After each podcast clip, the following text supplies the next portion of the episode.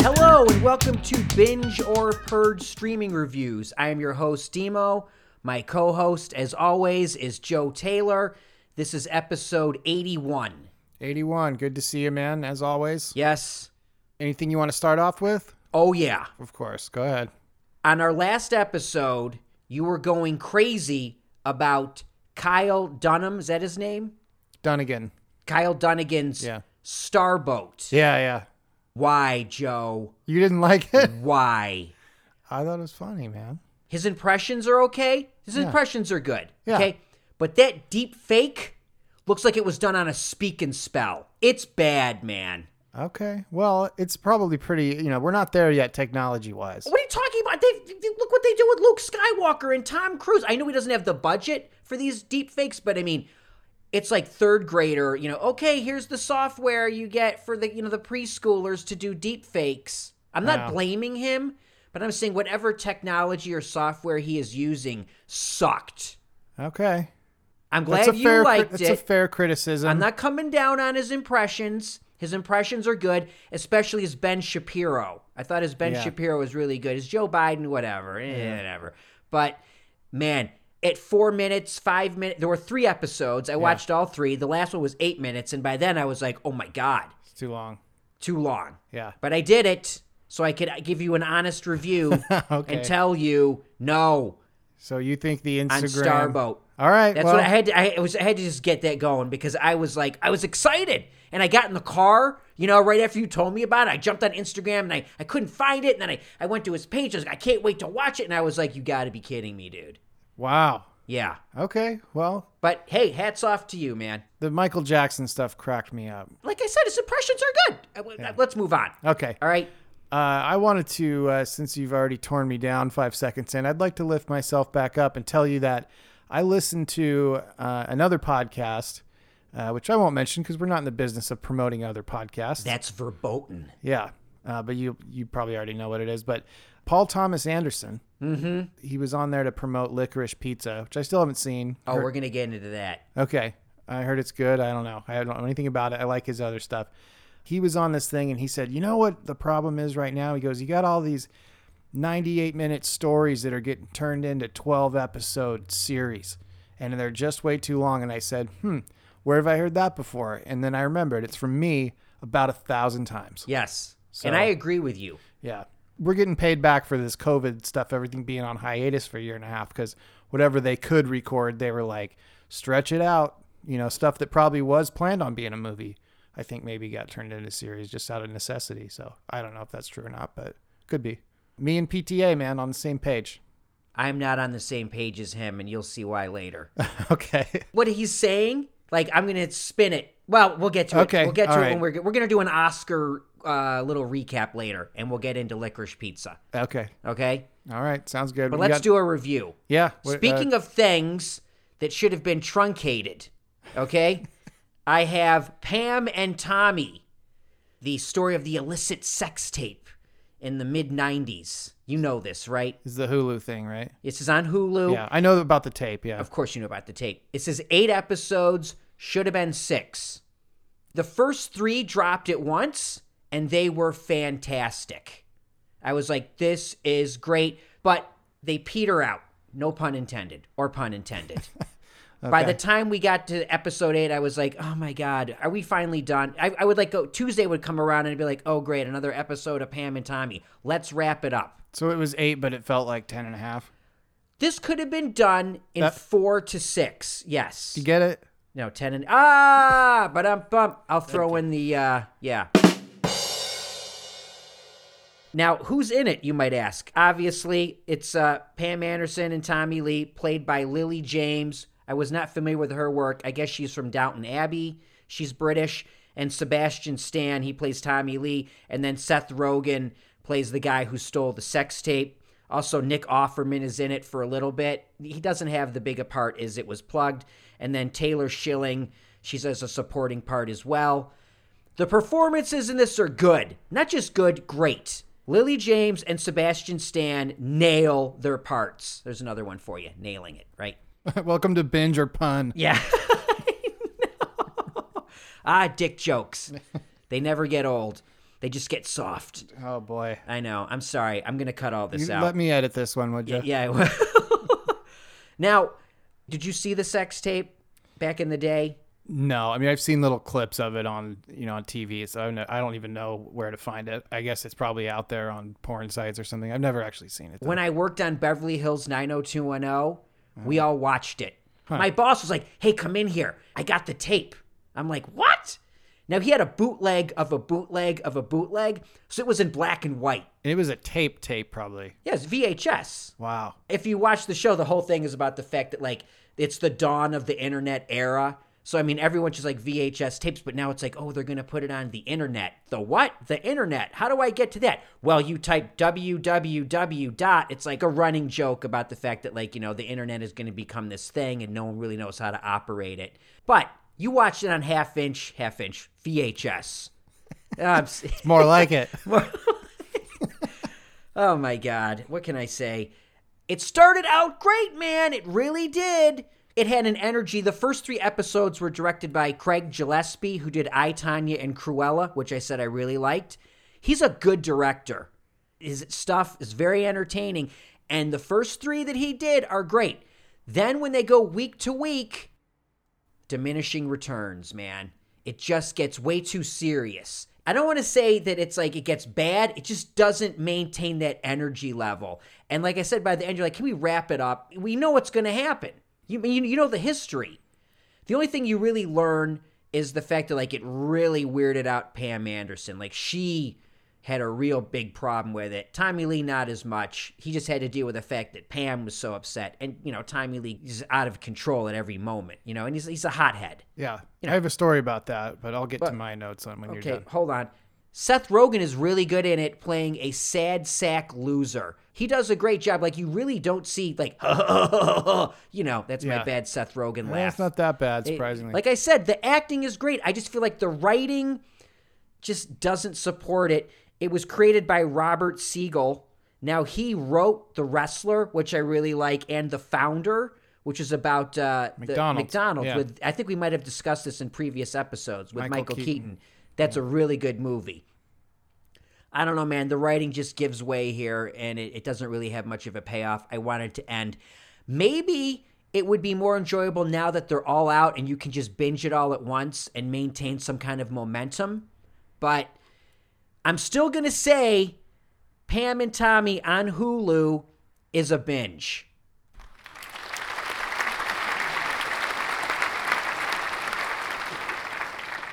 I know you want to say something else and get into this, but I also want to mention it unnecessarily rips on Motley Crue.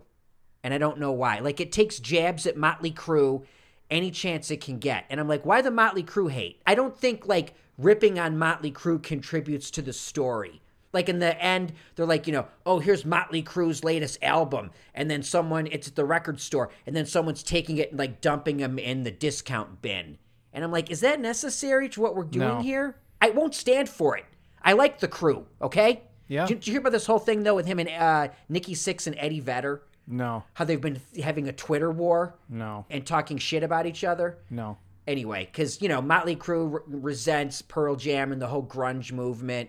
Here's the thing I like Motley Crue and Pearl Jam. You can like them both. They don't have to, you don't have to be like this, like one or the other. I don't know if you knew anything about this, just checking. No, I I um I don't go on Twitter uh, because I have a life and stuff. But two questions for you. Yeah. So is other than this being based on a true story, obviously, was there source material? Was this based on someone's book or memoir or something? It was based on a Rolling Stone article. Okay. Which leads to my second question. Was Tommy Lee or anyone else involved with this? Or are they against it? Or just, we don't know? Pam Anderson wanted nothing to do with it. She's in no way involved. Neither is uh, Tommy Lee. However, Tommy Lee said, yeah, go for it. Right. Pam Anderson was like, no, no, no, no, no. I want nothing to do with this.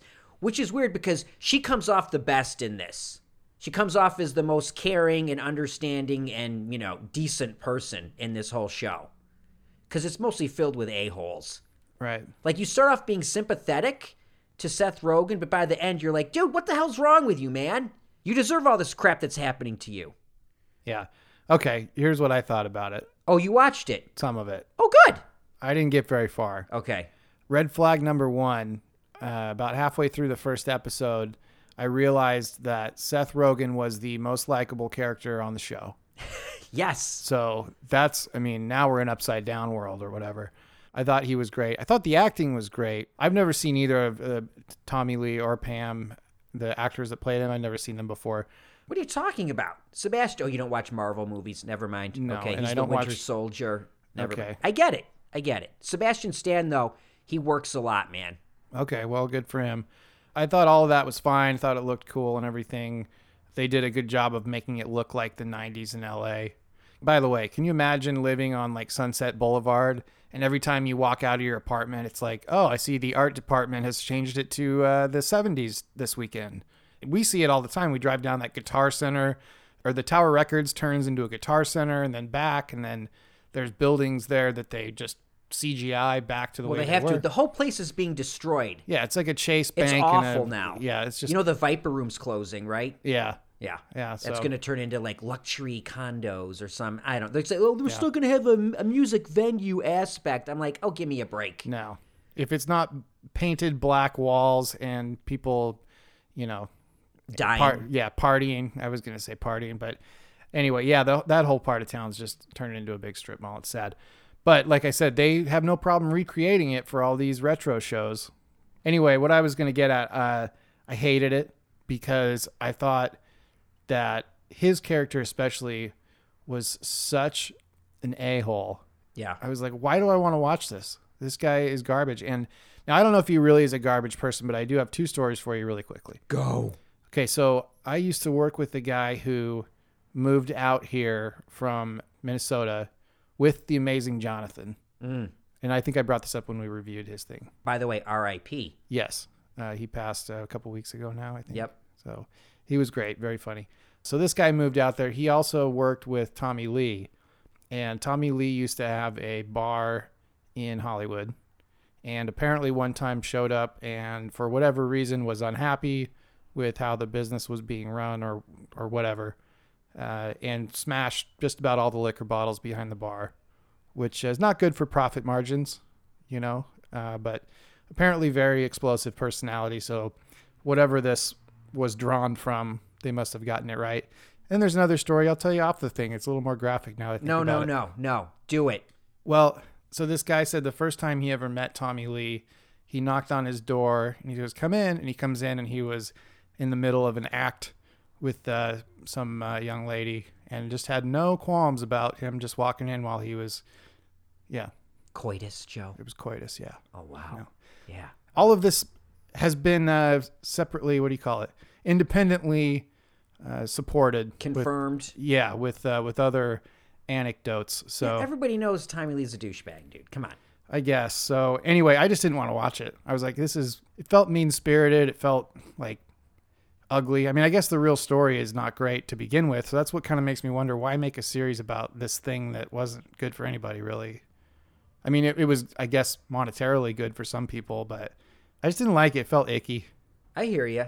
How far did you get though? like one episode. Okay. I say watch the first 3 and bail. Oh, Those are the fun ones.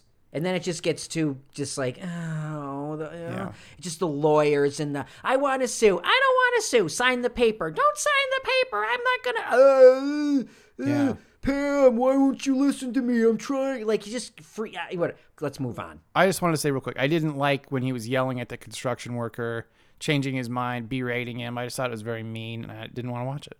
Didn't want to support the kind of stuff. There so. you go. Okay, moving on. Yes. I watched a mini series on Netflix called Pieces of Her. Have you heard about this before? Just about half an hour ago. Nope.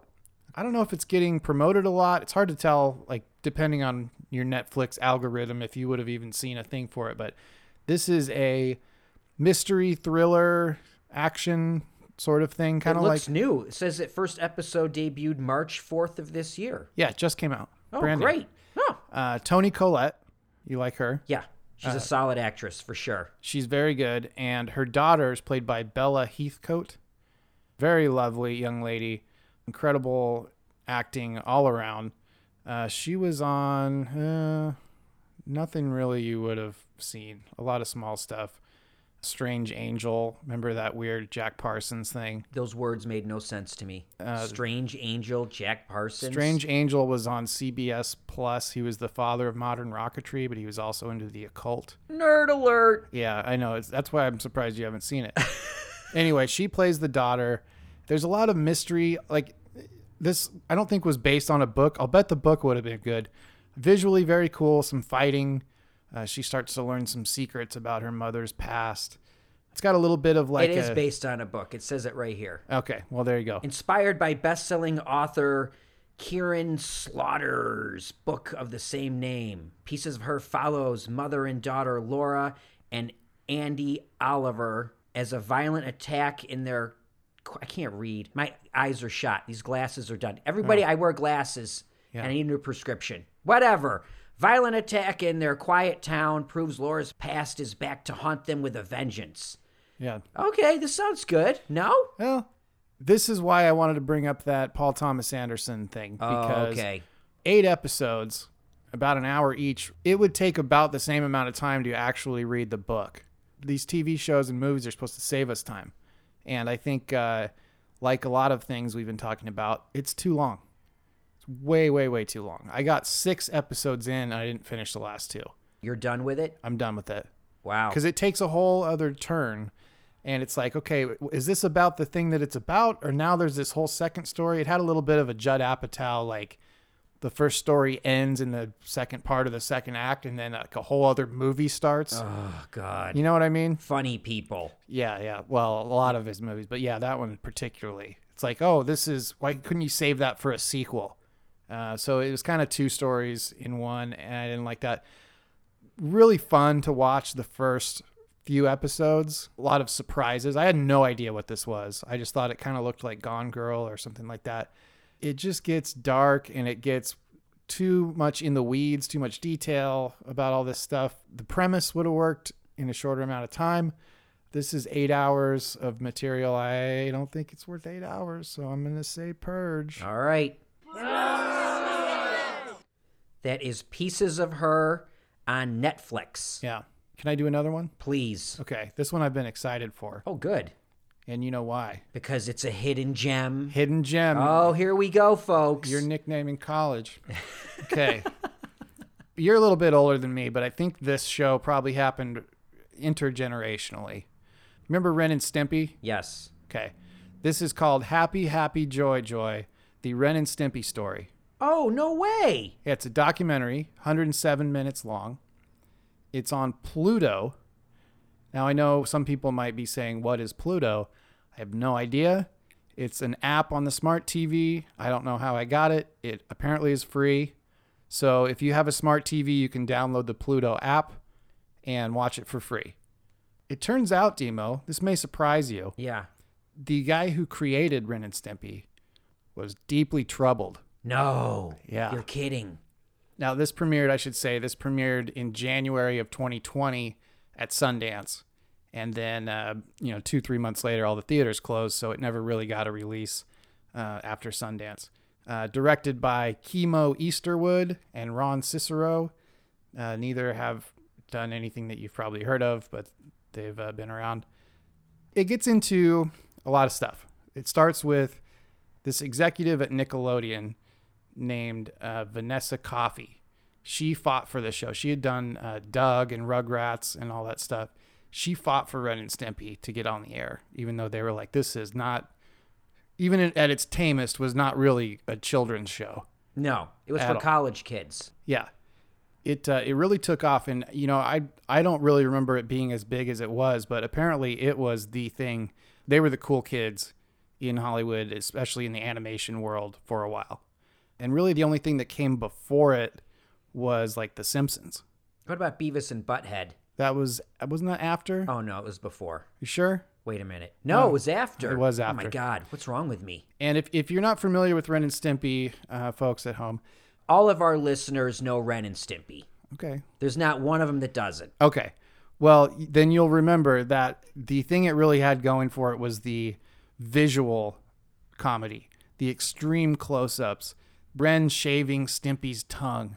I just remember the snot, Oh, snot. and- close-ups of the snot in the nose, and then Yeah. log. Remember log? It's mm-hmm. log. It's log. It's better than bad. It's good. Yeah. like Civil War log, where they cut. Oh, yeah. the, yeah, yeah. I remember all of it. Yeah, and they had a character named George Liquor who was always drunk. A lot of stuff that certainly was not for kids. A lot of gross out humor. Made The Simpsons look pretty tame at the time. Uh, I mean, Eat My Shorts, you know, Bart Simpson, that was a big deal back in the uh, 80s or whatever. And then when this came out, it just blew all that out of the water. And, you know, they talked a little bit about stuff that came after it, you know, Beavis and Butthead, for example, uh, all the way up through one of our favorite shows, of course, South Park. Of course. It sort of paved the way for uh, animation to get away with things that certainly wouldn't fly coming out of a live human's mouth. So they talk about that. Most of the thing centers on this guy. Oh, here's a name for you, Demo. I can see it right now, and I'm not Go even going to go No. for it. Ready? Are you? Okay, let's just- John. Uh, oh God. No. Nope. Nope. I, am gonna go with Kricfalusi. okay. They, sure. I don't remember if they ever actually say it in the doc. They all call him John K. Yeah, I would. John K. Great. Yeah. awesome. So he, uh, holy cow, that's a terrible name. Yeah, it's like uh, it changes direction in the middle. It talks, and he's uh, interviewed for the thing too, and he's very open and honest, and regrets a lot of what happened. So basically, they became very cool, and uh, like all great things, started to come off the rails. Episodes started being late. He started abusing, you know, verbally at least, uh, his staff. No one wanted to work there anymore. He would just rip up people's drawings and stuff. Uh, very difficult guy, possibly some mental stuff going on, possibly some substance, probably both. This has a couple interviews with uh, Bobby Lee, Jack Black, but a lot of the interviews are with people that worked there at Spumco. Spunk? Spumco. Spum. Yeah. S P U M? KO. Yeah. Okay. The executive who fought for the show, she's interviewed a lot. That's the best part of the documentary, I think, is uh, Vanessa Coffey talking about what it was like working with John and kind of going between him and standards and practices and kind of fighting for him. And then after a while, he turned on her, which is something that someone does when they're not thinking straight because she was really fighting for him all along. Towards the end, he started saying, okay, yeah, I'll take those notes. And then he would tell the animators, put that back in, even though they had been told, no, we can't air that. There's one whole episode they pulled because it was so violent. It just got more and more outlandish and not funny outlandish, like mean. Uh, he was also the voice of Ren, by the way. Oh, okay. So imagine an actual human that can identify with that psychopathic character, and uh, that explains a lot about him. Uh, then it gets even darker. Uh, he started dating a 16 year old girl when he was 36. Oh, whoa. Uh, possibly back when she was 14. He, Oh, he admits. no, dude. yeah, that's no. that's too young. Yeah, uh, just a little bit. Yeah, just for the record. Creepy alert. Creepy alert. Come on, dude. No. This is all bad. No, uh, that wasn't good. And then she came out to California to live with him when she was 17. And he said he was 36 or something. He, he Oh, was 20 all- years older than her. Yeah. Oh God. So he uh, ended up losing the show. Basically, uh, they took it away from him. They gave it to one of the other kind of animation uh, supervisors slash co-directors. Uh, this guy Bob Camp. All very colorful, interesting characters, and they talked to almost everyone that was working there back in the heyday. Uh, very cool. Uh, one other thing I want to mention. Uh, there's this animator there named he, he went by Bill Wray W R A Y I didn't realize this, but I follow him on Instagram at William Wray, and he posts some of the coolest uh, pictures I've ever seen, like paintings. I think a lot of them are his, a lot of them are other people's. He's a I'm doing air quotes curator or whatever, but he also still does painting and animation and stuff. Some very very cool stuff. Um, he did the one of Superman, the, the Hollywood Boulevard Superman sitting in his crappy studio apartment with some empty beer cans next to him, just kind of looking at the ground. You I've seen that? seen that. Yeah. Some very cool, like Hollywood art. You know, I'm not a big art fan, but I really like his Instagram at William Wray, W R A Y. So Bill Wray was one of the guys. I think he did background scenic or something like that. So that's just something I want to throw out there. This thing is uh, interesting. It's very interesting, and like I said, it starts out fun, gets darker and darker and darker and darker. It's a tale of uh, tragic success All right. and it's very honest. The guy's a good interview subject. The lady from uh, Nickelodeon's great. Happy, happy, joy, joy. The Ren and Stimpy story on Pluto. It's a binge.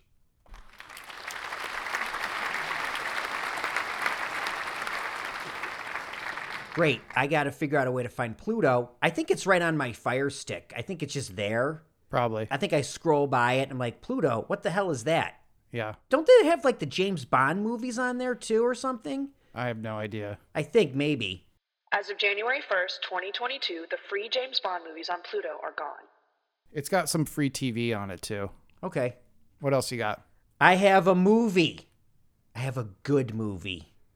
I have something that I'm happy to review. Oh, good. Yes. It's up for Best Picture. One of 10 up for Best Picture this year. Okay, we're going to Were there 10 that. movies this year? 10 movies up for Best Picture. They they filled the maximum that they could. I mean, were there 10 movies that even came out this year? These are the 10.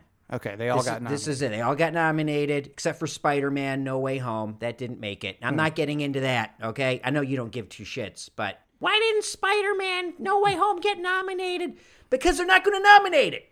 All right? They're not going to do that. The Oscars nominate things that are long and drawn out and typically boring and artsy. That's how they are, folks. True. All right. But they did expand the category from five to possibly 10 to allow for movies like that. But what do they do? They just fill them with the same kind of movies. So when you had the five, like, ugh, artsy fartsies, now it's 10 artsy fartsies. You know what I mean? Right. They didn't really work out to their advantage. They, you know, bring in the common viewer.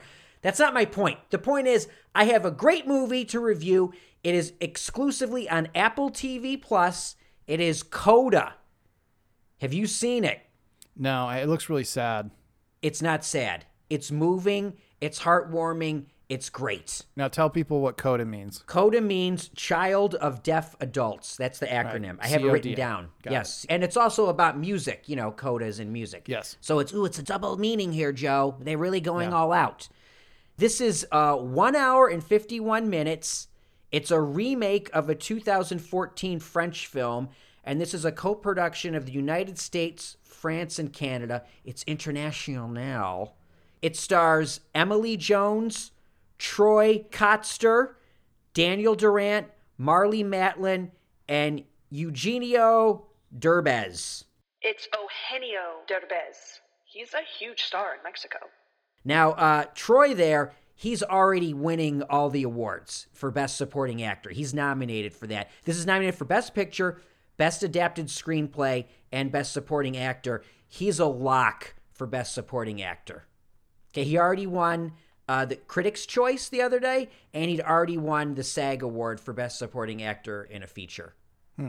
Everyone's really good in this. Emily Jones is the lead. She's the daughter of her family. Both her parents are deaf. Her brother's deaf. She's the only one that can hear, and she has a great singing voice. She's really talented, and it's about her trying to deal with the fact that, you know, she wants to sing and perform, but she's also got to deal with the family business, and they're fishermen.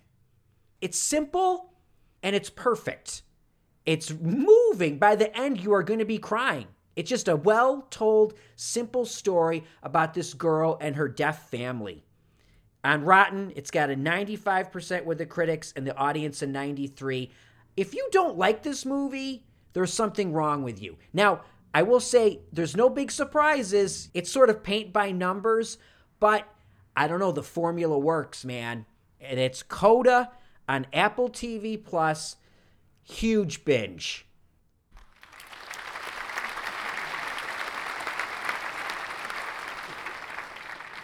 I have a couple of follow up questions. Yes. I, I have heard this was good.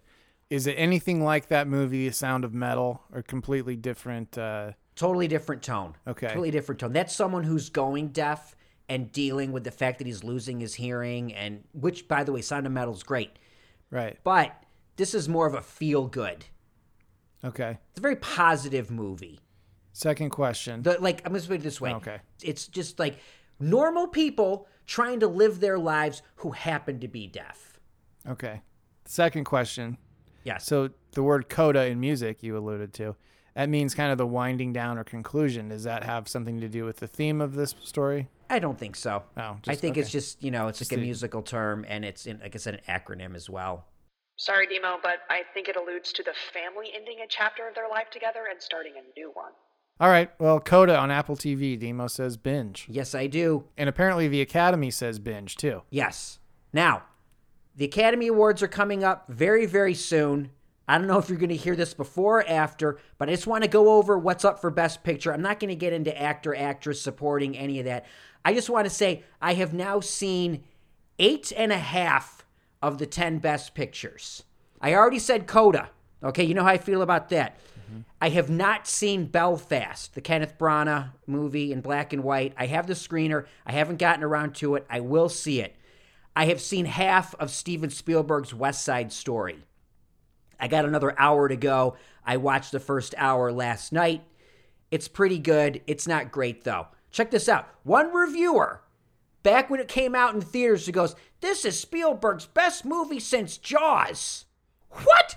Best movie since Jaws?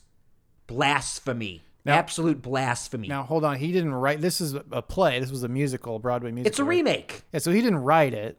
Who said what, what No. no. hold on. I'm going somewhere.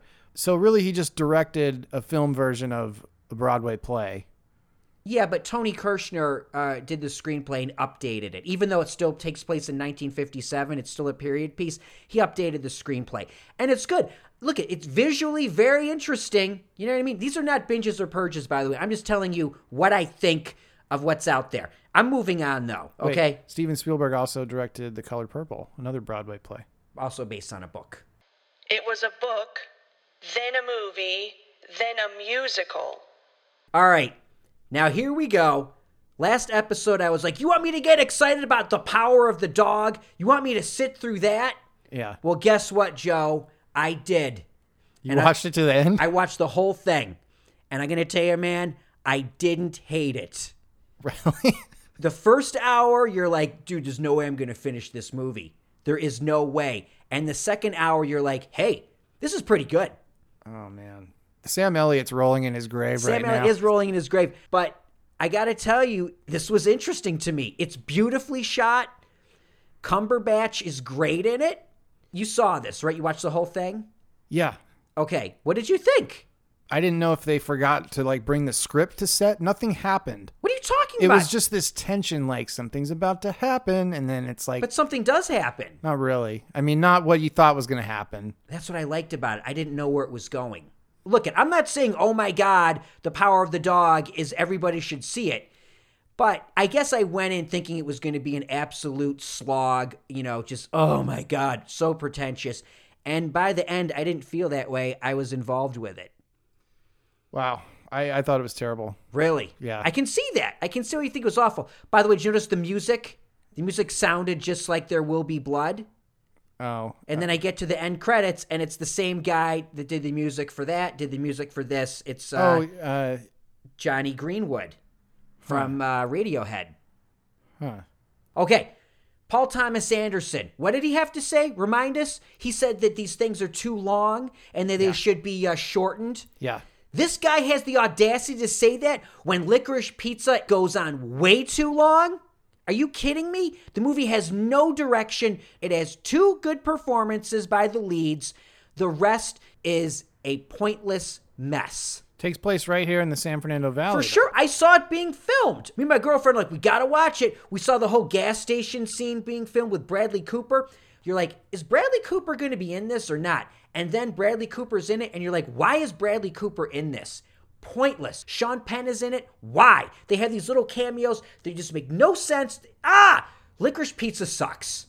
Wow. Okay. Yeah, oh, you did a good job creating the 70s. Hats off to you. It's still a pretentious mess. Okay. Let's plow through the rest of this. Okay, here. Nightmare Alley. Saw that. Yeah, I Guillermo del Toro. Too long. Another movie that is too long. Drags in the second act. Looks great.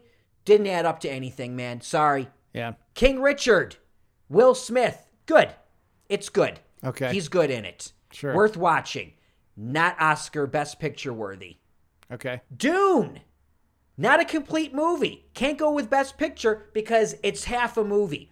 Part two is going to get made. Perhaps part two will be great, and they'll go, okay, we're going to give you a collective Oscar now if it's that good. But as it stands, while I really like Dune, you cannot honor a movie that's half a movie, I agree with that. right?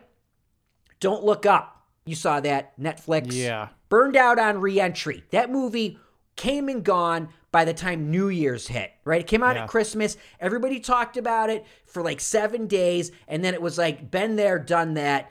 Too many frou frou actors uh, in it. You know what I mean? Too many Yeah. cooks. Yep. We have like 18 Oscar winners. Eh, Too many characters. too many characters, too all over the place.